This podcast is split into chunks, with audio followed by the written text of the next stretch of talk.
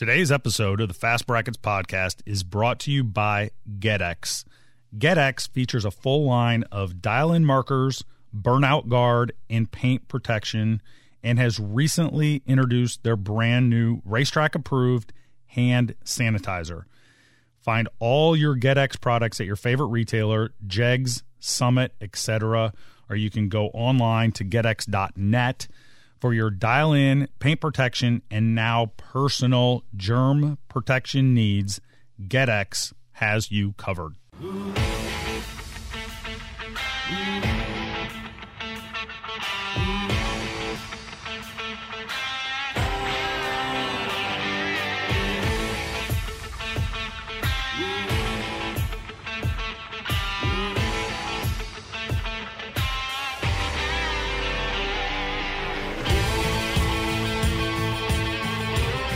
Welcome to the Fast Brackets podcast, where we highlight the cars and stars of top sportsmen and top dragster drag racing.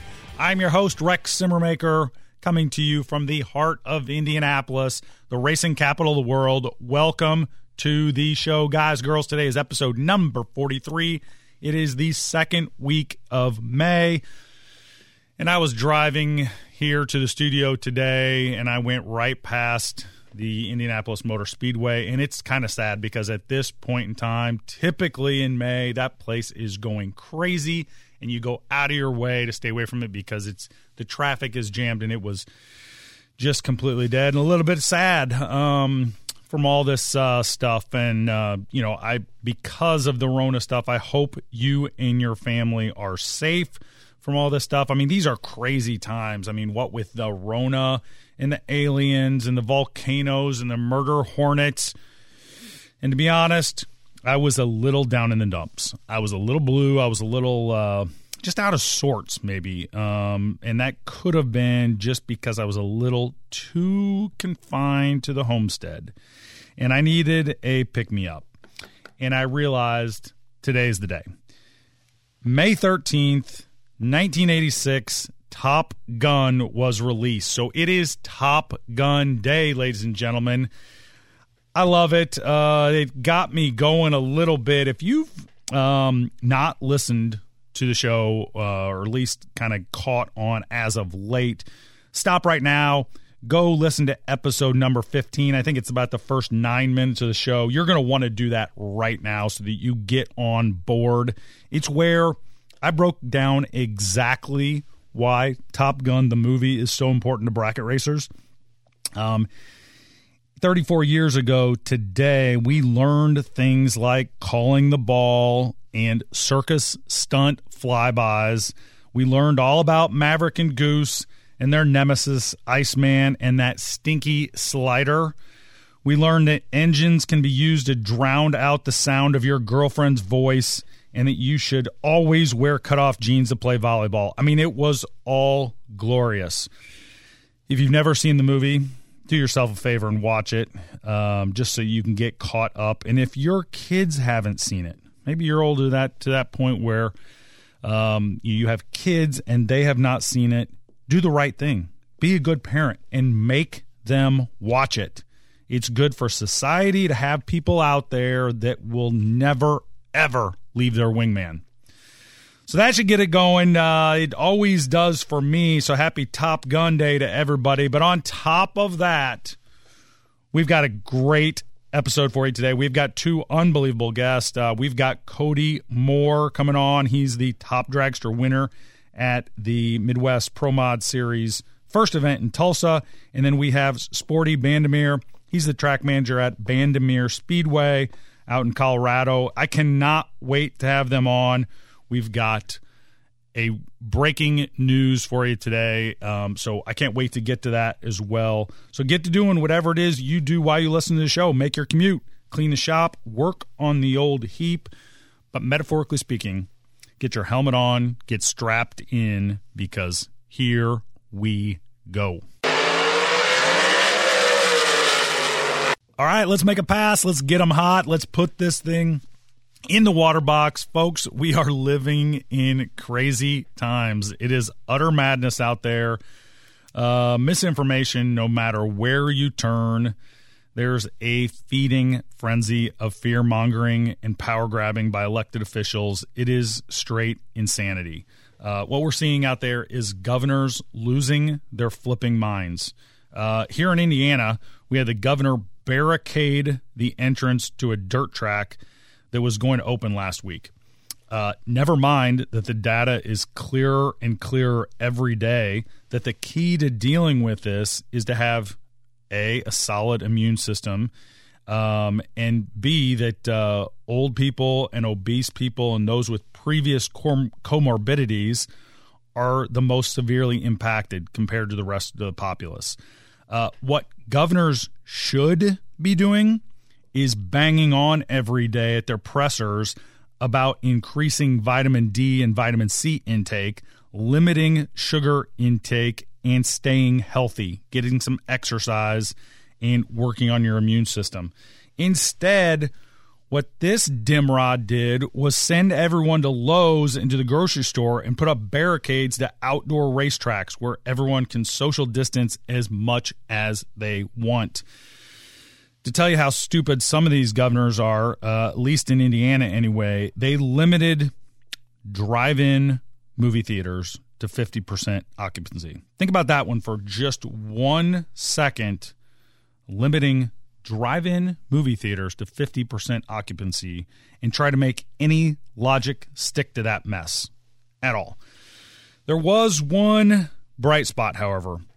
Cole, the Coles County Dragway owner, uh, Rodney Veland, Rodney Veland uh, sued the county for the right to open. Now, Coles County is an old school racetrack in central Illinois. I've been there. Um, for the most part, it's a great track. It is not much to look at. Um, you have to go over this bridge uh, to get to the track that I swear you're going to fall. I mean, you swear it's going to fall apart every time you haul your trailer over it. Um, and and it's a it's a little bit uh, nerve wracking. It doesn't, uh, but you have to do it, and you swear it's going to fall apart every time you go over there. Um, and I don't say that in a bad way. It's a it's a great place to race, and Rodney has done that a really nice job with it since taking over a couple years ago. But more importantly, Rodney is right. He said, "If you make me stay closed, I'm going to go broke." and there isn't much data to support the fact that racetracks should be stay stay closed. So luckily for all of us, a judge in Central Illinois had the good sense to uphold the Constitution and let Rodney and Coles County Dragway open up. So, in my mind, I hope more tracks file lawsuits against the governors for shutting them down. Uh, this isn't socialism in the United States yet. Um, although, if the congressmen in D.C. have anything to say about it, they might get us there. I mean, think about this Congress just took over the Fed, and the Fed then immediately printed $3 trillion to add to the Treasury. They have ultimately said that they will print as much money as it takes to get us out of this Rona issue. Great. We should all be so lucky. We should all get to print as much money as we have in debt we could all spend until our hearts were full and then just say, how much do I owe you? 22 trillion. Hold your horses. While I crank up this printer, I'll have your 22 trill plus interest shortly. Wait in the car, please. I'll dump it on the front lawn. It is maddening to have drunken sailors at the helm and no one smart or courageous enough to lead from the state or Congress perspective we probably actually should dig into this a little bit more because drag racing is so dependent on dollars to move everything forward. I mean, nothing has gotten cheaper in the last decade or two. Um, but uh, this this thing happens to an economy. Certain things they happen when you just start dumping piles of piles of cash into the economy. But that's truthfully probably for a later time. Um, I'm an optimist, I'll tell you, uh, but I'm buying Bitcoin in the meantime. Okay, let's put this in the beams presented by thisisbracketracing.com. Um, and let's bring on a former junior dragster track champion. He's a multi time top dragster winner in the PDRA. He's a former top 10 finisher in the Lucas Oil Drag Racing Series points. And he's the most recent winner of the Midwest Pro Mod Series Throwdown in T Town Top Dragster event. Welcome to the show from Collinsville, Oklahoma, Cody Moore. Cody, how are you today, man? I'm doing good. How about you, Rex? I'm not as good as you because I don't have a trophy and I don't have the cash from winning the event this weekend. But uh, but other than that, I'm pretty good. Yeah, yeah, that's uh, nice. I'm still uh, still shaking over it. Actually, I mean, it's pretty uh, it's a pretty cool deal. Yeah, no, you uh, you absolutely killed it. Um, but before we get into the event itself, um, take us back a little bit. Um, now you're a fairly young guy, right? Um, you're what? How old are you? Uh, 28. Right. Yeah. So for old guys like myself, that is very young. But uh, um, take us back just a couple years then, and tell us how you got started in racing. Uh, I got started through my grandpa. Um, my mom always uh, always tells me or jokes with me that I was I was born on a Friday and at the racetrack on a Saturday. Um, right. So uh, that's how I got started in it. I started racing juniors when I was five. Um, I was the first, if not one of the first, junior dragsters to go down Tulsa Raceway Park um, in '96. So um, just kind of progressed from there and uh, made our way through. Started in Super Pro, and then we decided we wanted to go faster. So um, we went we put nitrous on the car and started running some top dragster stuff, and then we thought, well, we're going to need to go faster. So um, we went to a root style blower and and then found out that wasn't going to be fast enough. So we went to a bigger root style blower, and um, it's it's come a long way since since we started. That's for sure. Right. the The progression just started. Right. You just uh, you you get that in your blood, and you got to go faster, and got to go faster. Um, and so now you've you've done a lot of top dragster racing, um, and and I know some super pro stuff as well. But uh, what's really drawn you to the top dragster stuff as opposed to just running super pro at uh, at your you know your home track all the time? We, uh, me and my grandpa both wanted to go fast. I mean, that's that's part of what we wanted to do, and we like and we like the bracket racing stuff. And um, top dragster was kind of the best of both worlds, and uh, we just had to keep just had to keep progressing with the class because it's always getting faster. I mean, when we first started top dragster, it wasn't nothing for 750s, 760s to get in, and now if you're if you're not going 16s or 620s or 630s, you, you're not you're not getting in the field now. Um, we uh, kind of stepped back from top dragster a couple years ago. We we uh, sold our blower stuff, and uh, we kind of just went back to bracket racing, but we just bought another motor. Um, built by Rare Morrison, and uh, it's been a fast, good piece. So we uh, decided to enter Top Dragster this weekend, and it worked out. Yeah, tell us a little bit about that. Um, tell us about your car that won. Um, walk us through the chassis and uh, drivetrain and all that. Uh, it's a 2007 TNT. Uh, we bought it in 2011, I believe. Um, 2010, sorry. Um, it's been a good car. We've we've had no trouble out of it. It's it's usually on kill on on rails 99% of the time. So we're we're very happy with that. Um, the motor we've had I don't know how many different motors in this car, and it, it's reacted and worked the way that we wanted it to, and done everything that we've asked it to. So it's been a been a really good car to us. Um, the motor we just bought last year, it's a 632 12 degree Raptor headed deal from Rare Morrison. Okay. And uh, we've been really impressed with it as well. Um, it's, uh, it's really it's really good, really fast for for being a single four uh, style motor that it just works really good. Yeah, and then and did you spray it as well, or is it naturally aspirated? It, it's all all throttle, all throttle, no bottle. All right. Well, that it's impressive then, um, given given the ETs you're throwing up, then uh, for just for not having any nitrous on that thing at all uh, for 632. It's a, it's an impressive uh, impressive motor for sure. It is. Uh, the air the air was really good this weekend, and the track was on point. Uh, Tulsa Raceway Park staff had the had the track working really good. It, I ran. I started the weekend with a 434 with a 2 ET, and uh, finished the weekend. I would have been going the exact same ET. My 60 foot and 330 were identical to my very first run on um, Friday. So it was uh, really impressive. Yeah, that is that is impressive, and we're we're going to dig into the race itself here in a second. But before we get to that, tell everybody what you do for a living. What's your day to day nine to five? My day to day nine to five. I am the facility manager here at Tulsa Raceway Park. Um, okay. Got a pretty wide uh, job description. I mean, I can be mowing the grass, or I can be scraping the track, or I can be prepping the track, or starting on the starting line, or a water box, or I mean, there's there's a lot of I do just about everything there is to do here almost.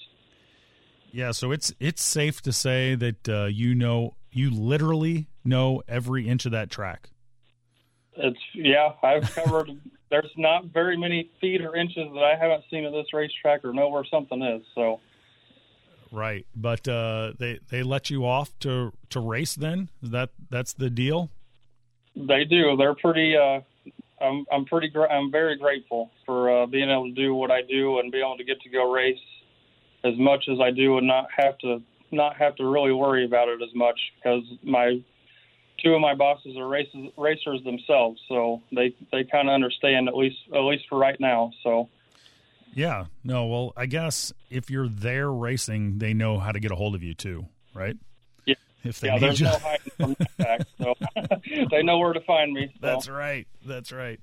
Um, well, that that's great stuff. So you essentially went to work um, on the weekend and showed up, uh, and then said, "All right, let's go. Let's go do this thing." and so you qualified, but um, but how how'd qualifying go? I mean, you end up qualifying 16th, um, which is all you need to be in the field. But uh, walk us through the mentality about qualifying, and you know, when did you get maybe a little bit nervous about if you know if you didn't have enough, etc. Uh, we actually uh, we actually weren't a 100% sure that we were going to run Top Dragster this weekend. I mean, we we had planned on it, but after seeing the caliber of cars that were here, and we kind of got kind of kind of got second guessing ourselves about entering. So um, Saturday rolls around, and I'm talking to my grandpa. I'm like, I, I'm I'm 99% sure we can get in. I mean, I know we can go mid 30s. The bump at that time was uh, 446, I believe. Um, so we went up there. We got a tech card. I made my run and went uh, 435.9. Um, and then one guy that was not qualified got in ahead of me, so that put me on the bump spot. Um, we roll around, we get ready for Q4, and I know the people that aren't in are going to step their stuff up. So um, I made the decision to try to make it leave harder and try to try to better myself in qualifying to outrun those guys that weren't in yet because I knew they were going to do the same thing. And uh, uh, Carson Wheeler was one of them, and I knew he was going to step it up. So I watched him first, and he shook the tires, which was kind of a blessing for me. Um, kind of, kind of made it easier on me. But we made our Q4 pass, and it shook the tires as well. So we didn't make a clean run, anyways. So it, mm. it all worked out as far as that goes. Yeah. So uh, yeah, a little bit of nervousness there, but you got through it. You uh, you qualify, so now you're in the race. So which is all you need in in this scenario. Um, but uh, you pull up you you pull up for uh, first round, um, and uh, how'd that go? You uh, how'd how'd first round go for you?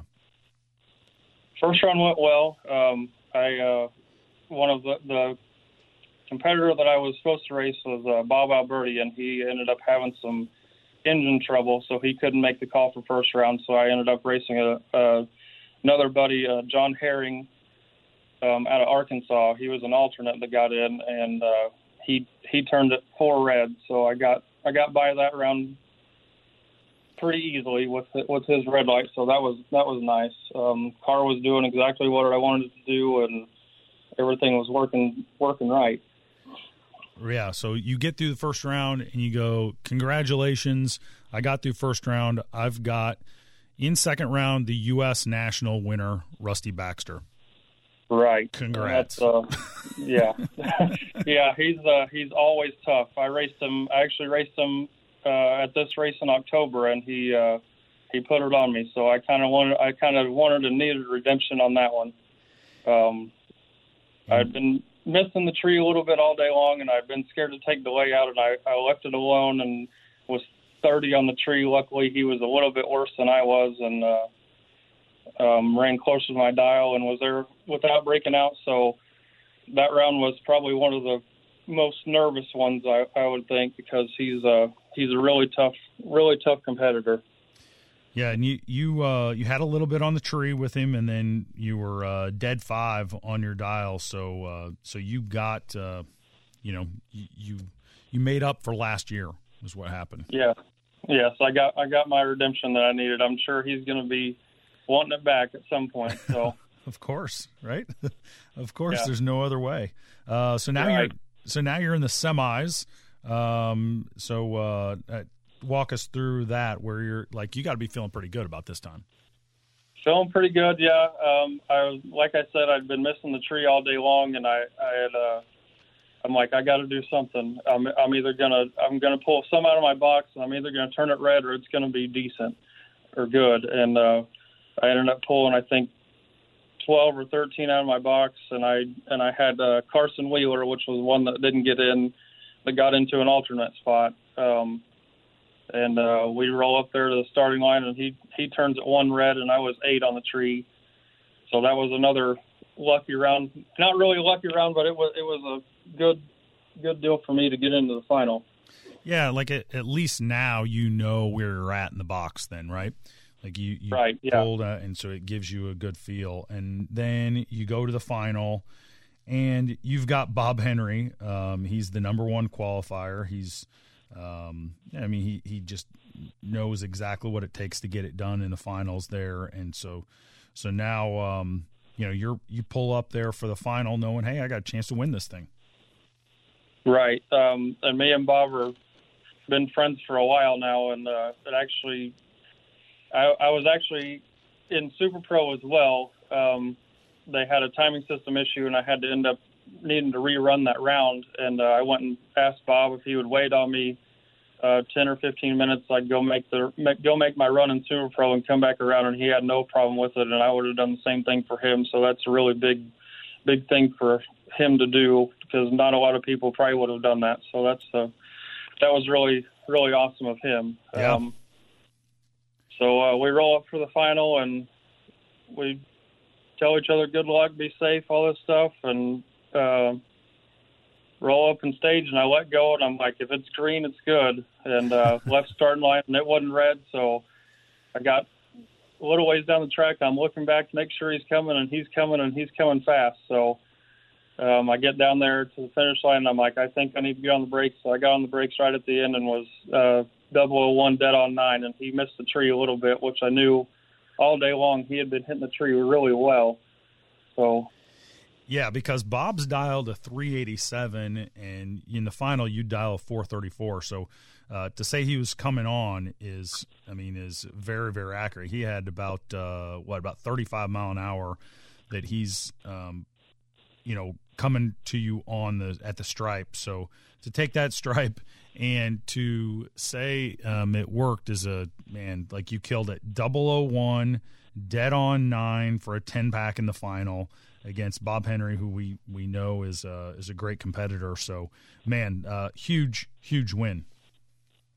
yeah, it was awesome uh, to be to be 001 on the tree in the final. It's uh, it's pretty big. Uh, I Bob just slipped up one time, and it and it worked out for us. Uh, he's always tough, no matter what car he's in. If he's in a S10 truck or if he's in one of his dra- his bracket dragster or anything, I mean, he's always good. So Yeah, so to to get that win, uh, start the season off right, um, that that's got to feel really really good. So does that uh, does that mean you'll chase this series a little bit this year, or how? What does that uh, mean for you?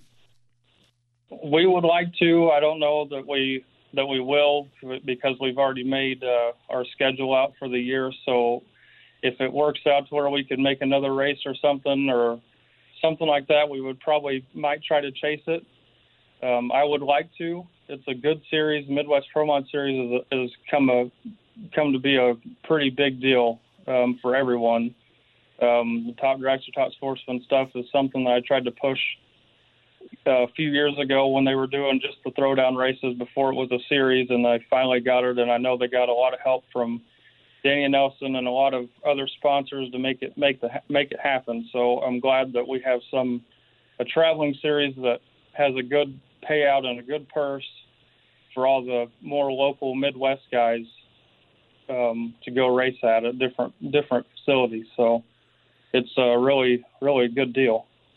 Yeah, no, I th- I think so too. Um, it uh, it it's gonna be it's gonna keep getting better and better. I think so. Uh, I'm excited for you to to you know notch that win and uh, hopefully hopefully we can get you out and uh, keep that keep that going a little bit. Or maybe for the rest competitors, uh, thought that maybe they'll be glad if you stay home, Cody. uh, maybe I don't know. There's there's people I don't like I don't like racing against either. So, um, but it's always good to start your year off with a win because you never know how a racing season's going to go or if if this is going to happen or if you're going to even win a round. So to start with a win is uh, pretty big for the 2020 season for sure. I, I agree. Yeah. Um, well, one of the things I've been asking everybody in this segment is just is there one thing and you and you're around it i mean you're you're in it more than most even the fact that you're at a track every single day um, just in the name of constant improvement uh, what would is there anything you would change in our classes just to make them just a little bit better i think the the top dragster top sportsman stuff is really good like it is honestly um, I don't know if there's much that I would change, if anything at all. I think we, I think the purses are starting to get better, so that's an improvement. That's one thing that I would have that I've wanted to see because um, everybody's running so fast now and have so much money invested, and everybody else does too for for every other class. But it makes it better for the faster guys to be able to win more money, have a better purse, and uh, have more to more to race for, basically. So I think they're doing a whole lot better job now than they were. Um, the Midwest stuff and the, the NHRA stuff is also also improving as well. So that's that's one thing that I would that I've been thinking about.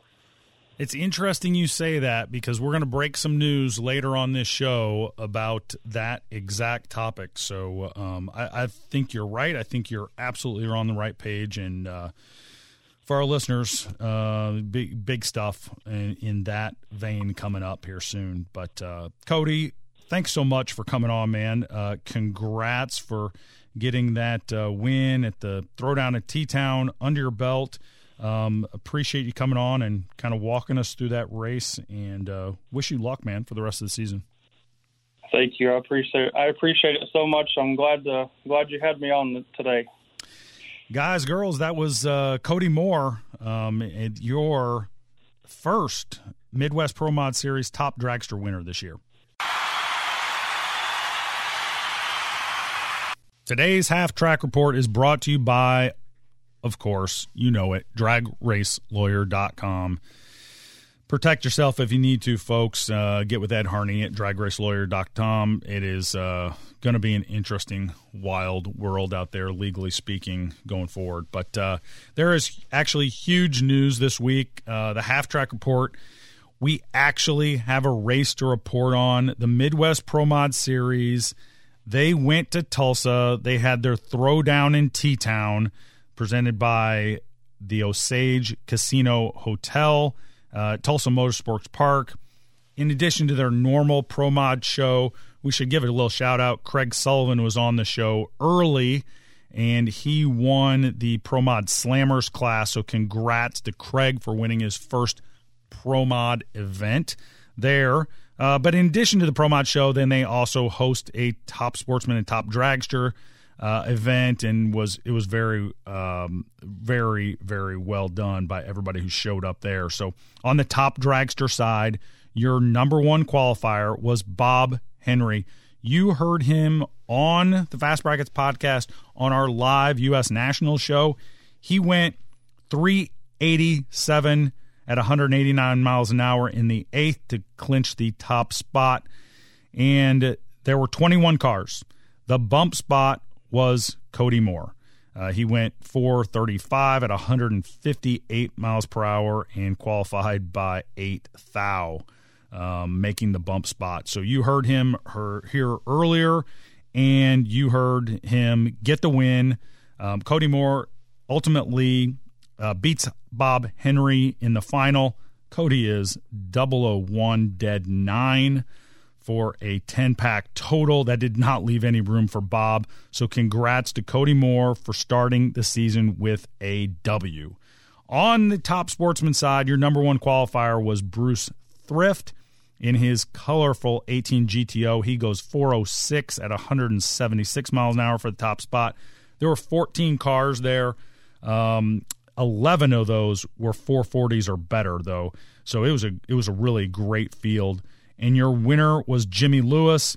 Um, he beats Marty Blair in the final. Marty goes 003 red, and Jimmy goes 002 red, giving Jimmy Lewis and his 08 GXP the W. So, congrats to everybody who showed up there on the top sportsman, top dragster side. Um, they, you guys put on a great show. Nicely done. In addition to that, uh, we're, we're going to get a little action from the PDRA as well. So they're going to go ahead and fire it up May 29th and 30th. So I told you that maybe the Midwest Pro Mod Series was the only series you could run at if you wanted to run Top Dragster, Top Sportsman in May. I was wrong, and I'm never wrong, but uh, it turns out uh, just didn't have all the information. And so here we go May 29th and 30th at GALOT Motorsports Park. The PDRA is going to put on their East Coast Nationals and get this thing fired up. Um, so the, the Midwest Pro Mod and the PDRA are going. NHRA has still postponed all their races. Uh, I think the big news out of the NHRA camp is that the JEGS All Star event, which was scheduled to be a go in Chicago, will not be contested due to the schedule change and the rumor is that the JEGS All Stars will be contested at Indy this year. That is huge news if true, uh, because not only will we have the best of the best, but we will have incredible bump spots to go along with that. So that actually may change a little bit uh, who shows up, given if they think they can even qualify. So interesting stuff with that, but that's huge news. We will get that to you once it's confirmed by the NHRA. Whoa, let's get out of the groove here for just one minute. We've actually got some good news for you today coming out of the welcome back file. Uh, it was announced that Larry Nance will be bringing his Catch 22 Pro Mod Camaro back to competition soon. And this is really good news. It's really good news for tall guys. It's really good news for ex basketball players. And it's really good for all of us uh, because he does bring a little bit of media with him, which is good for the sport. He, of course, made his fame and fortune wearing number 22 for the Cleveland Cavaliers and the Phoenix Suns in the late 80s, early 90s. My man, Larry Nance, could absolutely fly. Uh, he was a three time All Star and was the very first winner of the slam dunk contest that the NBA ever put on. Uh, I've been watching nostalgically and loving it. The Last Dance comment or uh, documentary on ESPN about uh, Michael Jordan and the Chicago Bulls, and it brought me back, man, to watching those guys play when I was growing up. Um, and you know, it just uh, it it just brought it back for me, and then I was excited to hear that also that Larry was gonna come back and and do some racing again.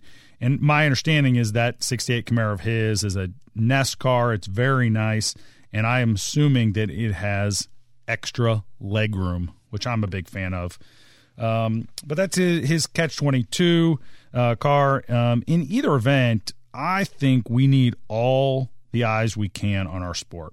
Uh, you know, so when Larry Nance comes back or Fletcher Cox get out, um, you know, it, it's really good for all of us. I've also heard a rumor that Tom Hammonds is making a comeback as well. Tom was great in his playing days at Georgia Tech in the NBA as well. Um, so maybe we can convince some of these other pro athletes to get involved.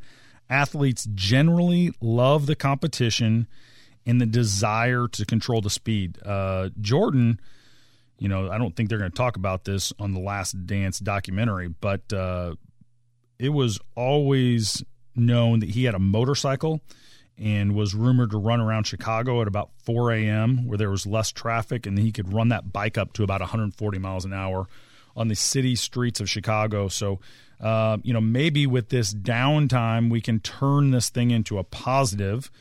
Um, you know, it is it is interesting. I mean, that where all of a sudden racetracks will be a safer alternative than an elevator or an office building with per, poor circulation. So think about that. Um, it's probably the first time in history that a racetrack has been a safer place for you than an elevator. So good for all of us. Um, and maybe we will see some more pro athletes from other sports come and play in our sandbox. All that is and would be good for our sport, in my opinion, as we move forward in America 2.0. All right, as we hit the mile per hour cone, let's bring on our guest uh, from Bandimere Speedway, Sporty Bandimere. How are you today, Sporty? I'm doing great. Thank you. How are you today? I, I can't complain. Uh, nobody cares when I do, so uh, we just we keep rolling, you know. I totally understand that. uh, hey, before we get going here too much, um, I I got to ask you, how do you get the name Sporty? I like it, but how do you get that as a name? Well, I'll tell you what. I'll, I'll answer that, but I'll answer that with just a little little bit of history about our, our family. Um, my grandfather really is the one that got us into this mess. He he was a, a pioneer in the high performance industry. Loved the automobile. Um, did a lot of work for for Chevrolet, General Motors, um, for Chrysler um, and and just he loved uh, building. He loved horsepower. Um, and so he's really the one that got us started. And so my grandfather was John Senior, and then my father came along. My father loved cars as well. Obviously, growing up, you know, in a car family, really enjoyed it. Um, actually, um, enjoyed horsepower of a different kind. He enjoyed cattle. He enjoyed farming and and really kind of went to school thinking he was going to be a cattle buyer and after playing some sports and getting injured, his his father called him and said, "Hey, you know, I really need you to come home and help me in the auto parts business." And so he he packed up his bags and got involved in the family auto parts business. Um, and then uh, here comes third generation. That's me. I become John the third, and uh, my grandfather actually gave me that nickname. And so having three Johns in the family, everybody kind of had nicknames, and, and so my grandfather gave that to me, and, and of course now I have the fourth generation, which is John the fourth, and we call him Scooter. So everybody's got nicknames, and ironically, probably more people know me by by Sporty than they do by John. So I like it. Kind of cra- kind of crazy. Yeah, that's that's great stuff. Um, yeah, so I mean, you grew up, you literally grew up at the racetrack. I mean, people say they do, but you probably literally did, right? Because it's family owned and has been family owned for uh, what I, I want to say 1958. Is that right? Yeah, yeah, you're exactly right. 1958. My my grandfather, um, he wanted a facility. In fact, the original name of the facility was the Safety Proving Grounds of America. And and what he wanted is he wanted a facility where young kids could go, they could learn automotive skills, um, and then that they would have a place to go play with their automobile that would be in a you know safe, supervised environment. Um, the other side of it was is because he enjoyed the industry so much and did so much in the way of manufacturing that he he wanted a place where manufacturers could go test products.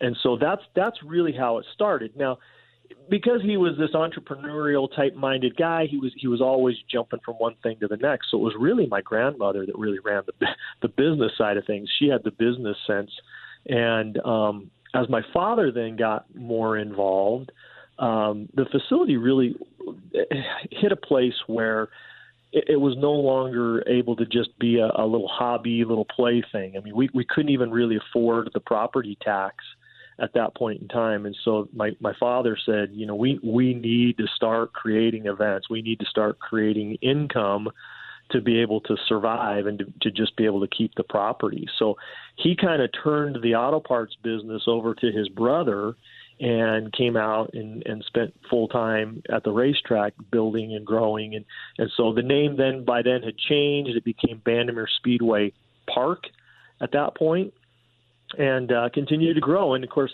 he he had a goal, and his his goal was that at some point he wanted to be able to to build a facility to host an NHRA national event.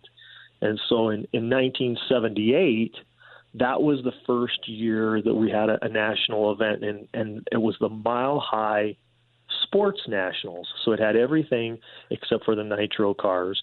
And then, of course, in 1979, then it came on as a full fledged you know national event with with the pros and and everybody. So um, that's kind of how it works. So yeah, as a kid growing up, this is where I spent my summers picking up trash and cutting weeds and and right. doing all that kind of stuff. And then of course at some point, you know, I graduated and I was able to sell fuel and and work the ET booth and do all those kinds of things. So um, there's there's a lot of us that uh, you know grew up around it, and so it becomes it becomes more than a, than a job and a livelihood. It becomes your your life. Your yeah. life. It's what you you do, and it's your your passion, and it's what you know, and um, so just again, it's it's completely different than somebody who who graduates from school and says, you know, I'm going to do marketing, and I think motorsports would be fun. You know, um, for us, it's it's something that's just in your blood, and you you you eat, breathe it, and sleep it. Yeah, there's no doubt. Um, and you've uh, you know you've you've been doing that uh, since you were a little kid. What's what's your day job technically now? I tell you what, I'm very fortunate that we have a family that's all involved in the business. I have um, two sisters. I have my wife, um, my my brother-in-law Larry. In fact, um, my my brother-in-law Larry. A lot of a lot of track operators and racers know my brother-in-law and my two nephews as the Traction Twins and Mister Sticky.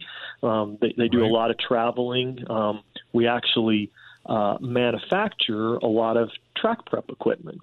And so, as a family, we're we're all involved, and we all have uh, we we kind of rather than label ourselves as as president, vice president, whatever, we just call ourselves the executive team.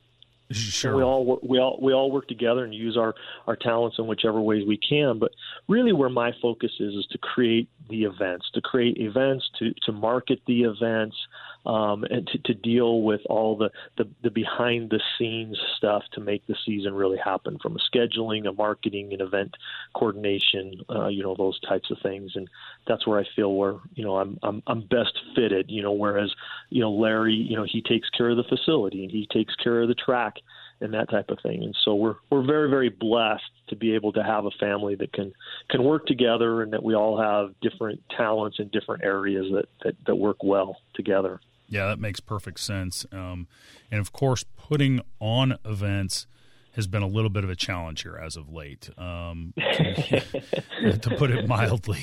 Um, Very mildly. Um, have you had? Um, I'm guessing you've had a lot of conversation with uh, different government um, agencies and try to how you can I guess legally still get back to operating? How has that process gone? It's it's it's a big challenge. In fact, you know, you and I were talking um, earlier, you know, about weather and just you know normal things, and and uh, you know the days of us only having to worry about whether it was going to rain or not. You know, we'd love to get back to that, but. Um, you know, I think one one of the things that we all have to understand, and if we haven't done a good job of it leading up to this point, um, it's a little bit of a wake up call in the fact that we have a big job not only to run facilities and to create events and, and, that kind of thing, but we also have a big job of, of how we're involved in our communities. Um, and that can be that can be done in a lot of different ways. Being involved with your your commissioners, being involved with library foundations, being involved. I mean, the, the list goes on and on, right? Yeah. And so, having the ability to to to be involved, and, and again, um, w- within our family, within our business, uh, my oldest sister Tammy and my father, they're they're really kind of our community liaisons. They they love being involved that way. They love communicating that way, and, and, and again, it becomes a talent for them. But we spend a, a, a really considerable amount of time trying to develop those relationships and, and create a, a value within our community um, aside from us running events, aside from us bringing economic impact into our area. Um, now, that doesn't solve our problems completely, right. but what it does do is it at least gives you open doors to be able to have good, productive conversation with people.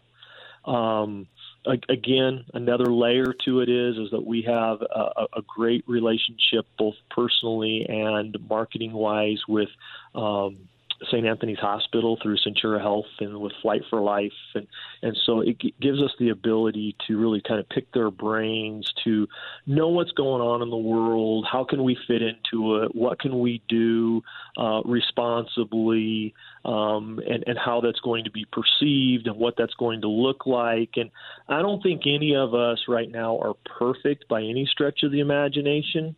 Um, we probably all have different viewpoints as to what's going on and why and what for, and and and sometimes it's there's a time to argue that and there's a time to not argue that. And, sure. and so you know, as this has all happened, we we like pretty much everybody else um, canceled everything up through April. Um, as, as we we've moved into May, we've tried to be really really careful. Um, we had a lot of really big events scheduled for May um, from a spectator standpoint that unfortunately we've had to postpone. Um, in some cases, we've had to cancel, and in other cases, we've we've had the luxury to be able to try to postpone them later on in the season um, to be able to, to, to get them in. Um, and so now we really kind of have limited ourselves. We, we want to get started. We want to continue to be a, a, an economic force in our community. Um, we want to be able to support, you know, our staff. We want to be able to to support our our motorsports industry. And I think that's the that's the part that a lot of people really don't understand is is that. Uh, motorsports as an industry is a huge economic engine. Um, you know, and so we want to do whatever we can responsibly to be able to continue to, to, to move in the right direction. And so it has been a challenge. Um, it seems to be moving pieces on a kind of a daily, daily basis. Um, so right now we've we've we've established a lot of guidelines here for the facility. Um, we've cut our events to be more the participant oriented type stuff in an effort to to reduce um, exposure and touch points and all those kinds of things. And and e- each day we we learn how to do things just a little bit differently, maybe a little bit better. And and I think the other important thing is is, is to to look at what we do and not just necessarily look at all the negative that's happening but to say, hey, you know what? Here's a lot of really cool things that are happening because of this that maybe we wouldn't have been um, so eager to change, but now we have to. And it's like, hey, that that actually works out pretty good, you know, and could could actually be uh, a, a real positive for us. So it, it's a challenge, and we're we're not by any stretch of the imagination saying that we've got it whipped or that we've got. Um, everybody completely happy or anything that way. But um, you know, our our our industry is really tight. Um, you know, we, we talk a lot about family, right, and how this is our racing family, and that's really true. And and what we do has a lot of of impact um, mentally, physically, emotionally, um, as well as economically and and I think that when when we go through something like we're going through right now, that really brings us back home to realize um, that we are kind of an essential in a way. You know that that from a from a mental health and a, and and that type of thing, we we really do fit a bill um, that the people that are in our world really need and and enjoy. So they're they're they're they're struggling right now and, and all over the country and and again together we just are trying to be as responsible as we can in an effort to to get ourselves reengaged to get us back to to a, a normal uh, business, um, but but to do it in, in ways where we don't take steps backwards either. Yeah, no, I think you you guys have done a good job because I know you're you're back getting racing And to highlight one of the points you talked about, um, one of the big positive steps that you've taken and um, are excited to announce. I know and that's why one of the reasons why I wanted to have you on the show. We've got breaking news. We've got a huge, huge announcement for our classes, top sportsman and top dragster. And um, I think now is the the best time for you to talk about uh, since we've talking a little about rescheduling. Uh, we had a, a new a new had to shuffle the schedule a little bit, but we've got big news here. Uh, why don't you tell us about that monster event that you're going to host in September now? Yeah, absolutely. I'll tell you what, we've we've had the opportunity to work with Wes Buff and the guys at, at Drag Illustrated the last couple of years, and we've put on some really cool events. And by the way, um, th- those events um, have been really really fun for us because it's it's given us the opportunity to kind of get out of the box just a little bit and to do some things differently. Um, but you know, top dragster and top sportsman. Um, th- those are classes that are, are, are really a backbone of what we do. They're super exciting. Um, the men and women that compete in them, I mean, it, it's amazing the, the performances in the show and everything. But we have grown that to the point that that this year um, we are doing a twenty thousand to win in each one of those categories uh, at the event. That's uh, going to be a combination. Again, we're kind of in a weird state, right? So we've sure. taken our our Napa our Napa Auto Parts Night of Fire and Thunder, and we've taken our our One Cure you know main event you know with with Drag Illustrated, and we're kind of meshing the two of them together to have one big blowout uh, event in September on the 11th and 12th, and uh, those two categories we and we so that you understand, we couldn't do those classes without the support of sponsors, right? Right. And so MagnaFuel and Robbie Ward and his family, um, they've been huge supporters of those classes here uh, the last two years and continue to be. And so we have the MagnaFuel Pro Star and the MagnaFuel Quick Star. That's how we label them. And uh, drivers will get an opportunity to compete for 20 grand to win in each one of those categories. And and the other layer of that is is that we will also have a secondary field. So racers who do not make the qualified field, we will still run a category that they can compete in. And right now, that that category is at five thousand to win. And uh, Lord willing, if we can come up with some additional sponsorship, we'll, we'll take that to an even higher higher amount as well. So we're super excited. And, and Rex, you got to understand. Um, we have actually been doing top dragster, top sportsman type categories um, before they became an NHRA category. Um, we started it years ago as our fast and quick 16 classes. And um, so we're we're die-hard sportsmen, uh, top dragster, top sportsman facility, and, and we've been doing it for, for many many years. And as NHRA adopted those categories into their competition, um, that was just kind of a, a pat on the back for us because we were excited to be on the ground floor of that, making some of those kinds of things happen, and that's why it's it's so important and so exciting for us now to be able to take these these MagnaFuel classes and take them to another level and be able to uh, to do a, a monster blowout at twenty grand to win. I love it. Um, that, uh, to my knowledge and to my research, is going to be the largest purse ever for top sportsman and top dragster in history. And those are 32 car fields, I believe, is what you said, correct? That is correct. So we've got correct. So we've got 32 car fields. Um, it's a what a two hundred dollar entry fee for it. I mean, it's it's correct next to nothing um, compared to uh, what we you know normally have, and so two hundred to enter, twenty thousand dollars to win. It's a thirty two car field, and then there's a non qualifier race on top of that. Uh, so that's huge for our sport. Uh, I've I talk quite a bit about what next progressions uh, we have to make um, for our classes in the sport, and to me, this is the next logical conclusion, and I think is just uh, fantastic for all of us involved in top dragster and top sportsman. Well, and, and, and you know these classes are so exciting. I mean, you know, obviously they've evolved a, a lot in the last you know three years, and um, you know the exciting part is is when you you look at the fact that you've got nitrous cars and you've got blower cars and turbo cars and you've got you have such a variety. I think that really makes it fun. Um, again, it's got broad appeal.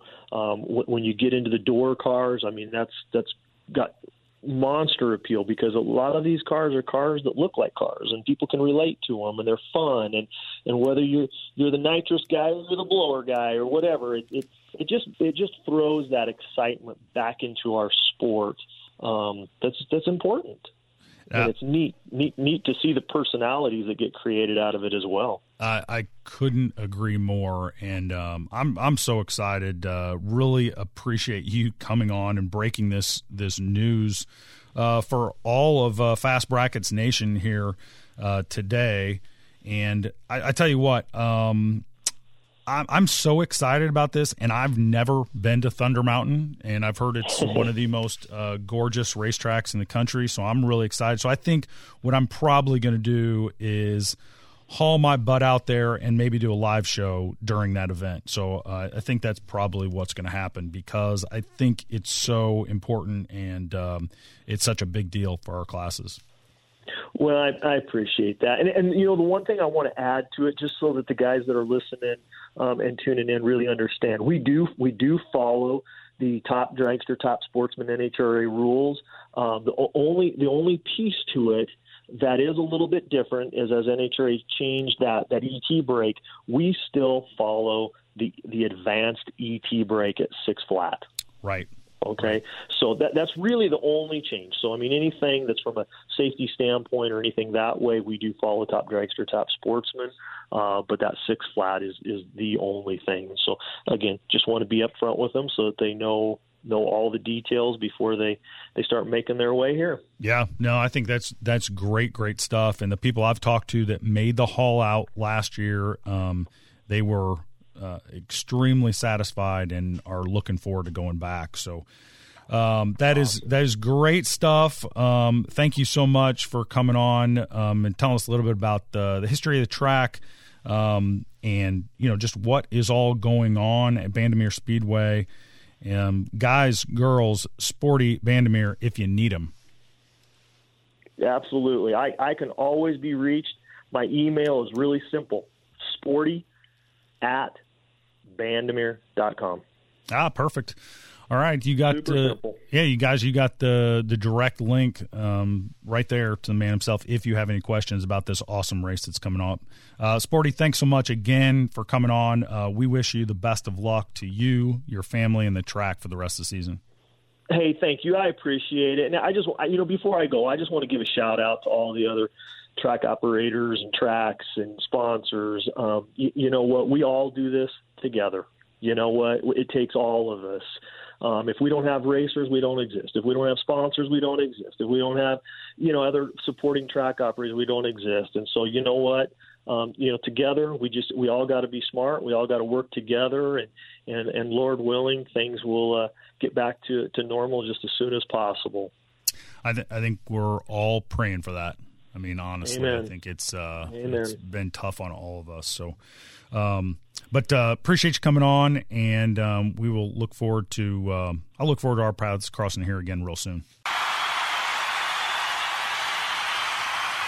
All right, let's bring this thing back in. Let's take a peek at the other lane, and yes, let's go ahead and take the stripe. Guys, girls, that is today's show. It is time to pull the shoots on episode number 43. There it is. There's the win light. We got it. Nice work today. We did have a great week. I mean, we really, truly did have a great week. Um, you know, you can get this thing. Oh, we had no roadster talk, first of all. Um, that, so that's good. We talked the American fighting spirit, so that's good. Um, you know, it's Top Gun Day, so that's good. And then we broke news. We had breaking news about the largest purses in top sportsman and top dragstery history coming up this year. That is great, great stuff for our classes.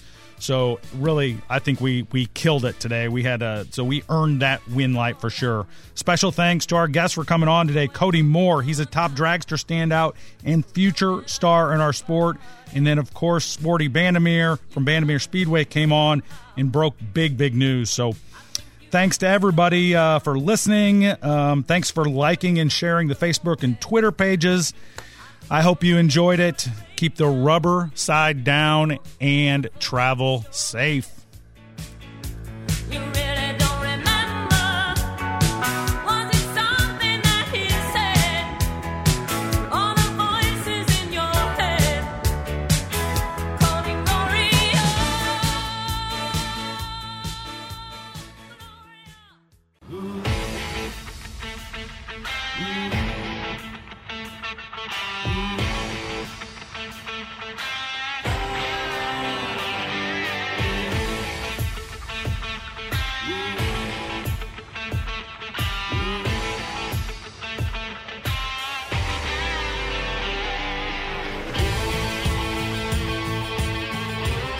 Question. Yes, sir. If you were a Top Gun character, which one would you be? Maverick all day, every day, all the time. Sure. Listen, I want to go in and I can neither confirm nor deny if I've ever serenaded someone in a bar before, but uh, it's how I roll, bro.